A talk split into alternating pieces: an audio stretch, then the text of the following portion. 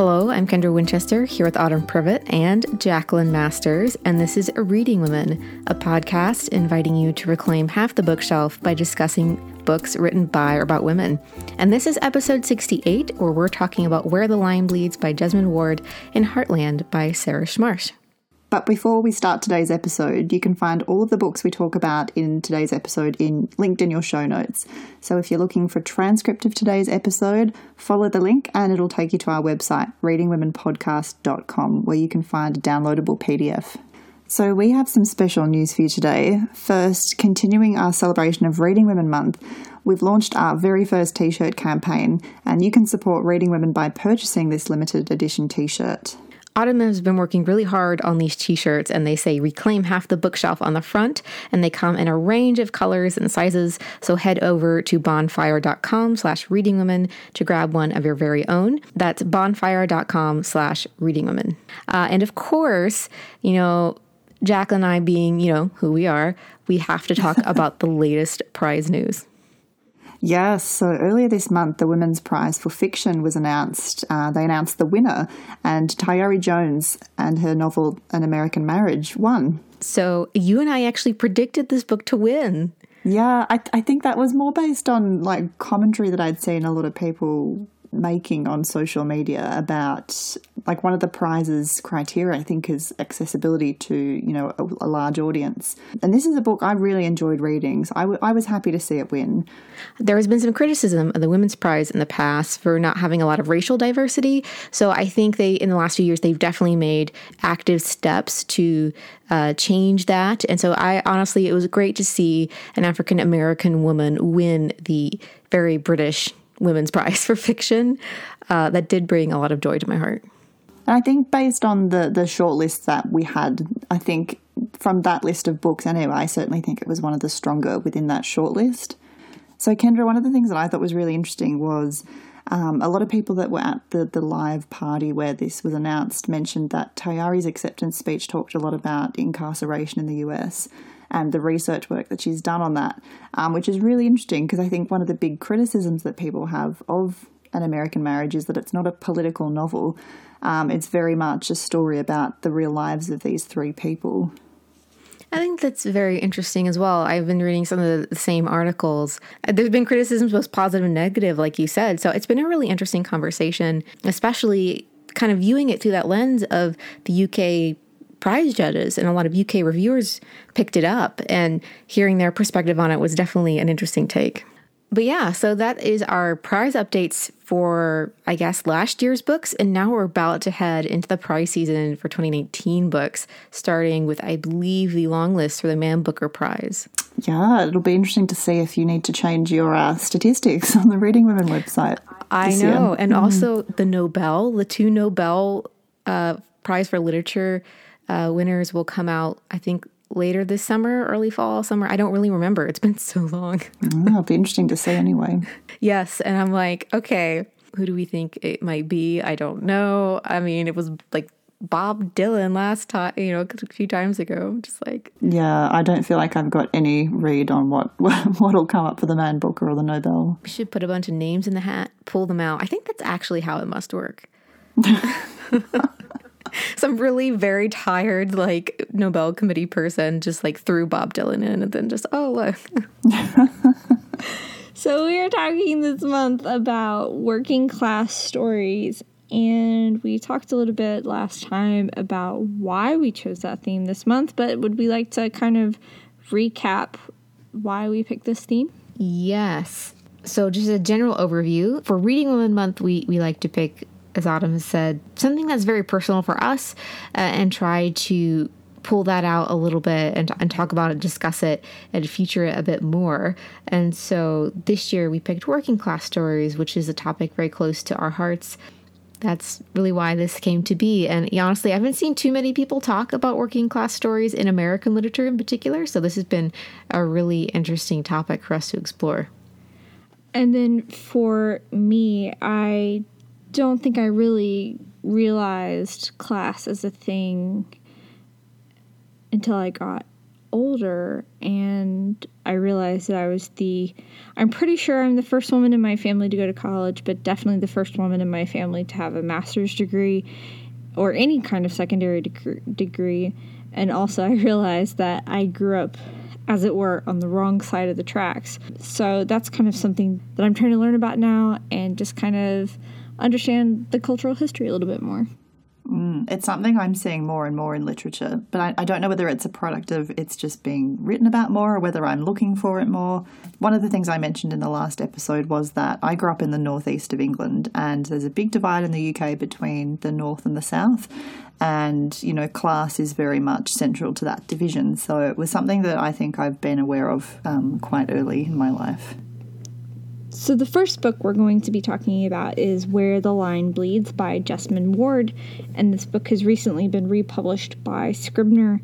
And it is the story of two twin brothers, Joshua and Christophe, and they are being raised by their grandmother, and they live in the fictional town of Bois Sauvage, Mississippi. As I kind of mentioned before, the thing that I think is really interesting about this book is that we see because the brothers are twins, we get to see two different sides of the exact same story. So we have two brothers who graduated from high school at exactly the same time. They're the same age. Obviously, they're twins, so they've had the exact same life up until this point.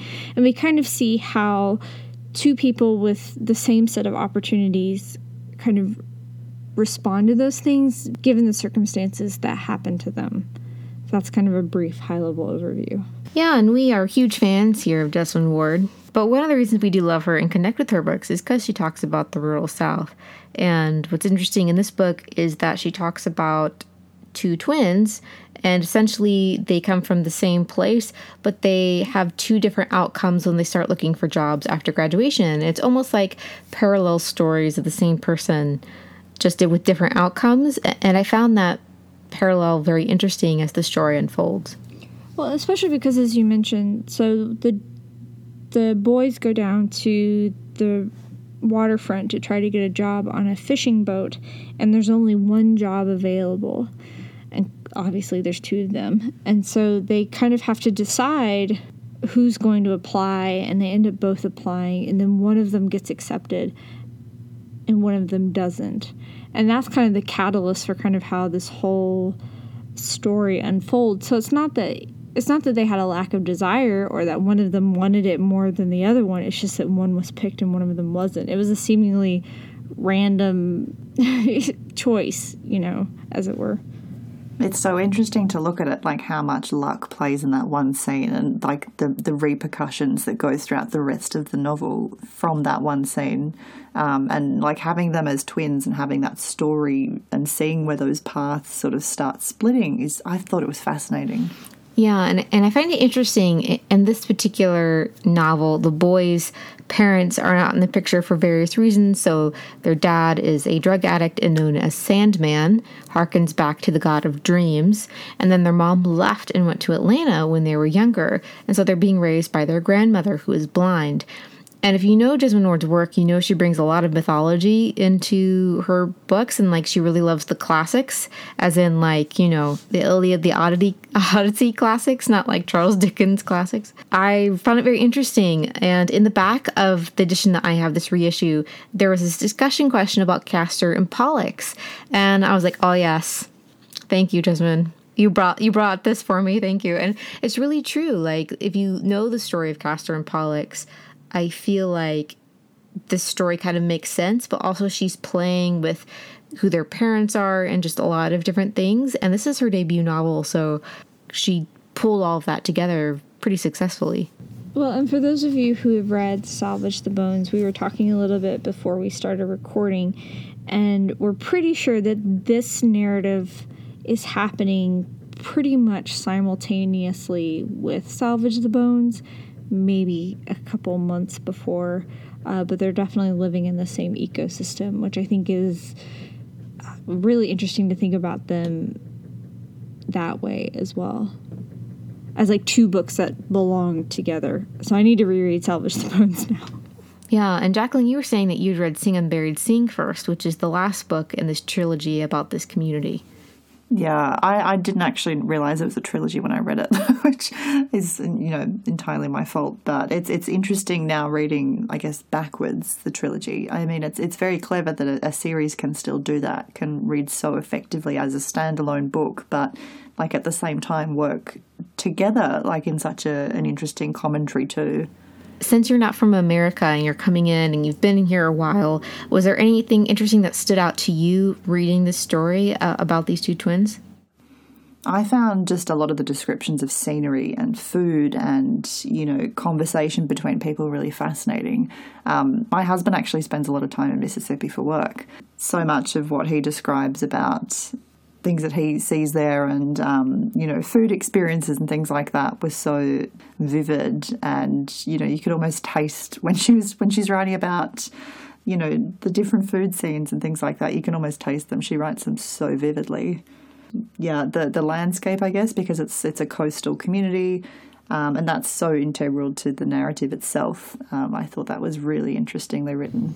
I was doing some reading about this book in preparation for this episode because this book was actually published 10 years ago in 2009 and so it's recently been as we mentioned recently republished. And so i was trying to go back and read some of the original reviews and comments about this story. In one of the interviews Jesmyn talks about the two epigraphs that she includes at the beginning of the book.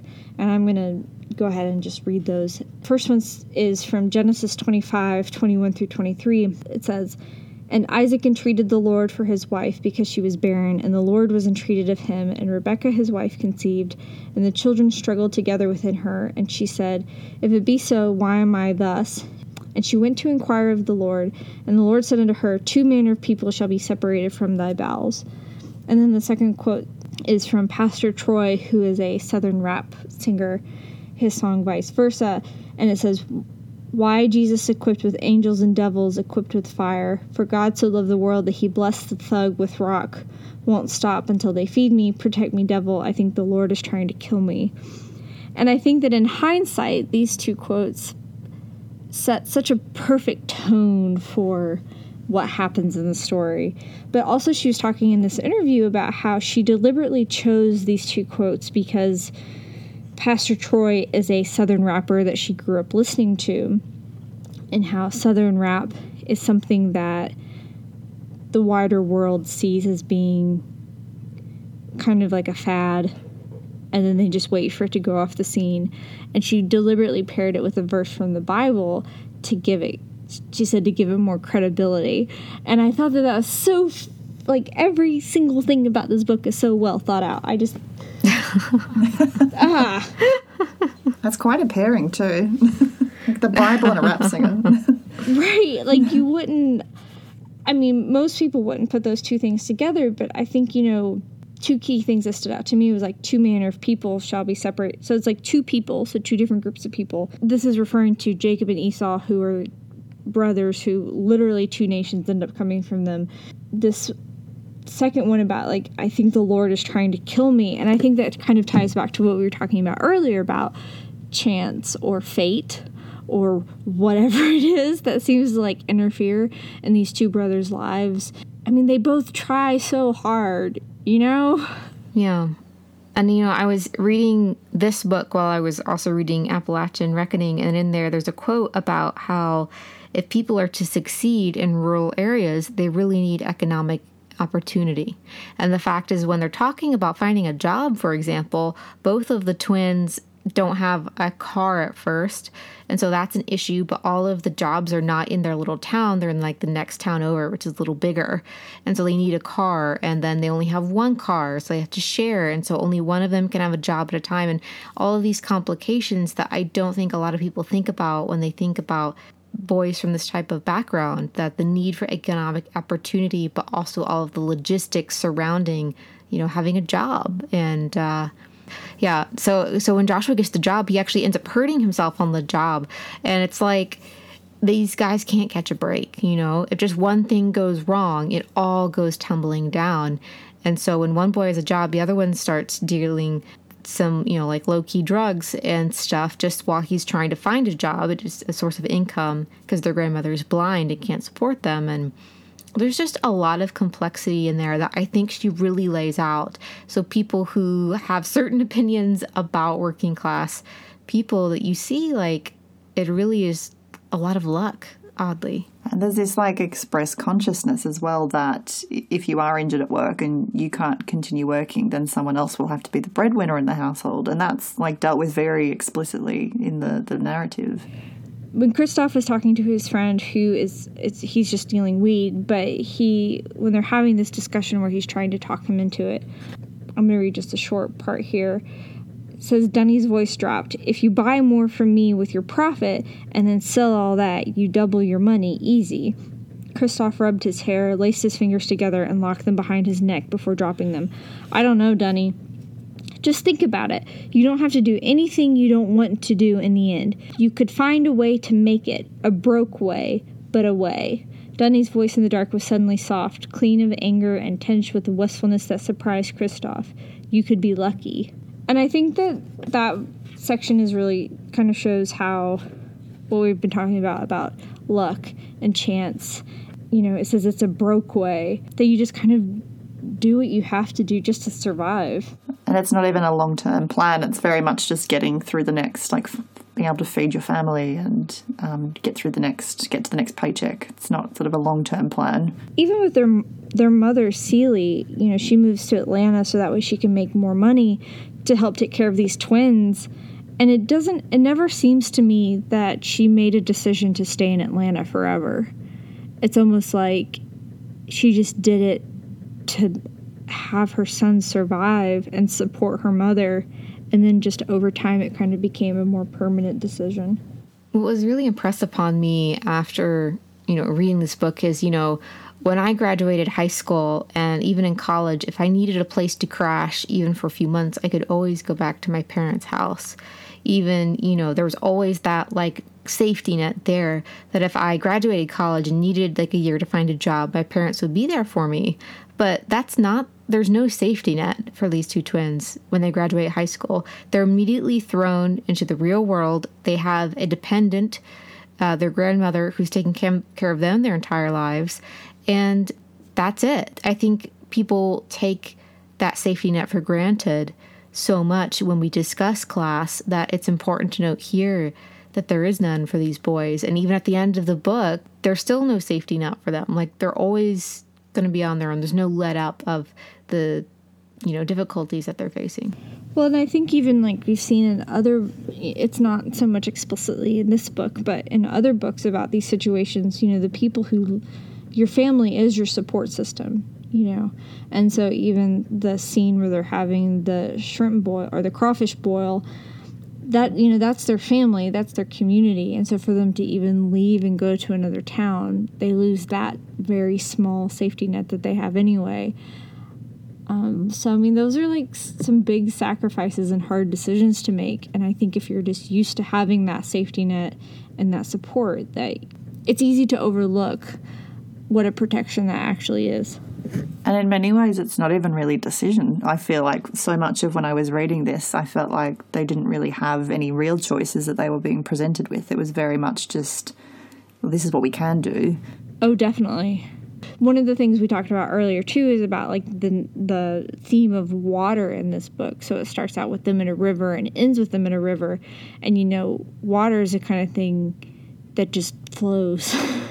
you know, there's no choice as to where it goes. Like, it, it just moves forward. It's indiscriminate. Yeah, exactly. And so, like, I think that's pretty symbolic of the fact that they're just carried along like the river. So you can also see how they're playing in the first, you know, scene in the river, and in the last scene they're fishing.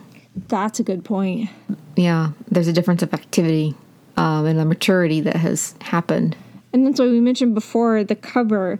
And it's one of those optical illusions where it just looks like trees on a sky, but if you, once you look at it, it's the two boys and the river between them. And I think that that's so symbolic for what happens in this story. there's a lot more I'm sure we could say about this book, and I'm sure if I reread Salvage the Bones, I could find even more to say about the two of them together. But we will stop there for now. So this is Where the Line Bleeds by Jesmyn Ward. We'll be back to discuss our second discussion pick, Heartland by Sarah Smarsh, after a word from our sponsor. Uh, Kendra, I think you were going to talk about our second book today. Yes. So, our second discussion pick is Heartland, a memoir of working hard and being broke in the richest country on earth by Sarah Smarsh. And this is also out from Scribner. That was not planned, it was just a happy coincidence. Uh, but this book was shortlisted for the National Book Award last year and is just a really stellar memoir about Sarah Smarsh's turbulent childhood, as it says in the description, growing up in Kansas in the 1980s and 1990s. And I think the subtitle is very telling a memoir of working hard and being broke in the richest country on earth. And I think the first topic here would be interesting to investigate is the stereotype that working class white people are lazy and don't work hard, and that's why they're poor. That's the assumption that they have, you understand, not reality. yeah, because I don't think you can read this book and say that Sarah's family was lazy. Yeah. I, I also really liked how she tackles a lot of the stereotypes of working class people. So, for example, it's assumed that if you own your land or your house, that you're automatically a middle class person. But she says that, yeah, we owned our land and our house, but uh, our house was basically a glorified shack that had no insulation. There's this assumption of like criteria, and yeah, okay, so her family met a certain criteria in for that example, but they were still working class people. There was this one scene I remember her talking about. I don't know how I didn't realize that we were working class people, but we ate lard on bread sometimes, and I should have known, but I had no idea that I was poor. And that really stuck with me because, you know, as we've talked about, we talked about when we discovered that we were working class people or are people on that cusp of working class to middle class and how class affect you know affected our lives. Like why is it do you think that people have to kind of discover that they're a, a working class person? Well, from a US perspective, I think that this concept of the American dream so permeates our everything. I mean, it really is the fabric. I, I I personally believe like it's at the heart of of the fabric of this country. Because of that, I think that it's easy to say, well, I just haven't gotten there yet. I'm sacrificing to be a millionaire one day or something like that. I actually recently read a study that said that 50 something percent of millennials believe that they'll be millionaires one day. And like that's just like a really high number. That is a lot, yeah. yeah, it's like really high. But you know, if you think about it, you know, especially in this decade or in this millennia, there we've had the advent of the tech millionaires and it makes it seem so easy to make a lot of money and all this stuff. So I mean, I think a lot of people are just waiting for their big break you know, waiting for their Steve Jobs moment. And that's why I think it takes, because of those narratives, it's harder to see what's actually happening. It's interesting you mentioned the American dream. I mean, I studied it at university, and I think it's, as a non American, it's something that was always felt very conceptual to me. But I think she really uses it in a really tangible way in this to really interrogate her own family's experience. And there's a quote really early on, if you don't mind me sharing, um, but she says, but the American dream has a price tag on it. The cost changes depending on where you're born and to whom, with what colour skin, and with how much money in your parents' bank account. The poorer you are, the higher the price. You can pay an entire life in labour, it turns out, and have nothing to show for it. Less than nothing, even. Debt, injury, abject need so much to unpack in that, but I thought this book was so much more intersectional than I thought it would be, and it was almost self critical while at the same time acknowledging the inherent privilege that she has as a white woman growing up in a white family. And, you know, at so many points in the in the memoir, she, you know, points out how things could have been totally different if she'd been African American, for example. I thought it was really fascinating how she chronicled the cycle of poverty in her family and particularly from the female perspective because we follow her grandmother, her mother, and herself. And this book is addressed in second person to August, the daughter that she would have had if she continued the cycle of poverty, because she connects teenage pregnancy with how her family you know, got stuck in the cycle of poverty. And so when she went to college and she didn't, she surpassed like the time when her mom had her, it was like she broke that cycle. And this, that's what this book really is about. It's, is like saying goodbye to what would have happened if she continued that cycle. And I thought this was a very interesting way to structure the book because I don't think I've ever actually read a book addressed to a possible future before, if that makes sense. No. And she does it at so many points as well. Like it's kind of a marker of progress for herself, but also like, yeah, again, that, that breaking the family cycle.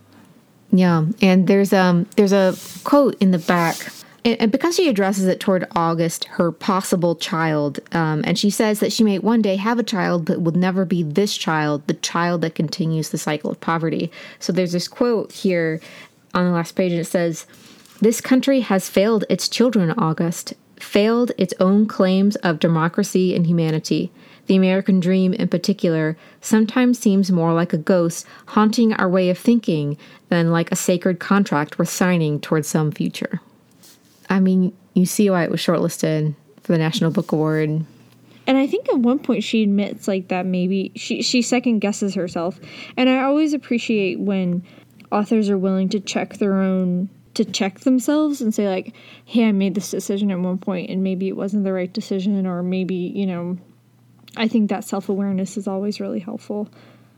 I'd agree with that autumn. I think one of the things i really respected that she had such a reverence for the, the decisions and the the outcomes that her parents and grandparents had been able to to achieve like in the face of what they had and making the best of the situations that presented themselves to them. So yeah, I, I got a, a big sense of respect on her part for, for the efforts of her, you know, her family. One of the things I wanted to talk about in our discussion is something that really struck me is that her family works with their hands. You know, her dad owned a construction company and they've been farmers and all of these different, what we will call blue collar jobs, which, of course, that term is problematic, but we're going to work with the language that we have today. Uh, so she, her family comes from that kind of background. She was able to break the cycle of poverty by going to university, getting an education, and working in what, with her mind, what we would call a white collar job. And I found this very interesting because I also read Women Talking in the same, around the same month, I guess, that I read the books for this theme, this month's theme. And in Women Talking by Miriam Toews, this man comes back to this colony and he's not considered as manly because he works with his mind not with his hands. That twist on the norm that we have in our society that working with your mind is quote unquote better than working with your hands. I just, it made me think about that prejudice that we have and how, you know, there's articles about the lack of plumbers, the lack of electricians, and, you know, qualified construction workers, and all of these different things because the value goes to people who work with their mind. I mean, like prestige, I should say. Yeah, absolutely. I think there's a in a lot of literature, there's a huge emphasis on this kind of social capital in what kind of occupation you have and where that sits within the class structure. And women talking, I think that's a really apt comparison because, I mean, that really overtly deals with it too. And even on a more um, on a more fundamental level, like looking at class and employment, like she talks a lot in Heartland about the idea that women in her family have always worked and the idea of women working is is class based as well because it's something that comes with privilege. This choice not to work or not to work outside the home rather. And she basically says that there was no point in her life where we, the, the women in her family were sort of quote quote taken care of. You know she can trace back several generations like all of the women in her family worked. And you know it was just it wasn't this sort of liberation for them. It was just part of getting on with life. Like they had to provide. I found that really interesting because i think yeah so much of this discussion around whether women work is, is it's always assumed to be a, a choice. And I think that very question is very class based itself. But I mean, I think this is one of those books that you could literally sit here all day and unpack all the different issues. Like, there's so much that she packs into this memoir. It really is just fascinating. As a side note, I can't help but thinking about Ghost Wall and her dad versus the other dude in class, The Professor. right? Mm. What's considered more masculine, what's not, who's considered more barbaric, who's not, who's more of a man, and how ingrained gender and class are. It reminds me how, you know, the discussion of race and class is very intertwined as well. I mean, that's the quote in Lisa Pruitt made that, like, no single identity can define who a person is it's a combination of your your gender and class and race and sexuality ethnicity etc determines what your experience of life is. And so even though we've been talking about class today we can't help but talk about other intersections. Well, and that's why I think intersectionality is so important because we can all present ourselves a different way, but you don't know someone's background, you don't know what their health situation is, you don't know what their class is, you don't know you don't, you don't really know anything about that person by looking at them. And so many of those other like issues that you were talking about can't be talked about without class in them. So it's a very chicken and egg kind of discussion in many ways, I think. And I think it's important to read a wide range of perspectives. Um, you know, when, when researching for this particular episode, I found it very difficult to find texts that weren't people who left per se. So we were talking about this a little earlier how both Jesmyn Ward and Sarah Smarsh live where they grew up, right? There's almost like an expectation that people will move if they're given an opportunity to. Exactly. Well, the idea that it's even uh, it's even asked as a question is kind of presumptive that there'd be some movement. you know, it's not not why did you stay? It's why wouldn't you stay? Or why wouldn't you come back? Go get an education somewhere and come back and help your community and start the things that aren't there or, you know, be a force of change instead of just like abandoning it to oblivion where everyone else seems to think it belongs. They talk about this a lot in Australia as well, with people going and doing like further education or working overseas for a few years, and this like brain drain they call it, um, with Oh, I've people. read about this. Yeah, with people like not returning back to kind of, you know, build the economy and build the skills that they've learned overseas and bring them back to Australia. I, d- I don't know if it's a big thing in other countries, but I know it's it, it is a big concern in Australia. It's really interesting. I do feel like we were talking about this discussion about Appalachia before we started recording about how there's this thing like there's this exodus of people leaving Appalachia and there's this assumption that if you like come more affluent that you're going to leave the region. Um, but there's a lot of people doing a lot of great work where they are. But I feel like it's appropriate here to give a shout out to a publication that I really enjoy called The Bitter Southerner that's published here in Atlanta. And it's focusing on telling the stories of people who have stayed and who are doing good. And it's always really encouraging for me to read those stories. Alrighty. Uh, so that was our discussion of Heartland, a memoir of working hard and being broke in the richest country on earth by Sarah Smarsh, and that's out from Scribner. And that's our show. If you haven't yet, please leave us a review in your podcast app of choice. And thanks to all of you who have already done that. Many thanks to our patrons whose support makes this podcast possible. To subscribe to our newsletter or to learn more about becoming one of our patrons, please visit us at readingwomenpodcast.com. Join us next time where Kendra and Samaya will be talking about books about the partition of India. In the meantime, you can find Reading Women on Instagram and Twitter at The Reading Women. You can find Kendra at KD Winchester and Autumn at Autumn Privett and me on Instagram at Six Minutes for Me. Thank you for listening to Reading Women.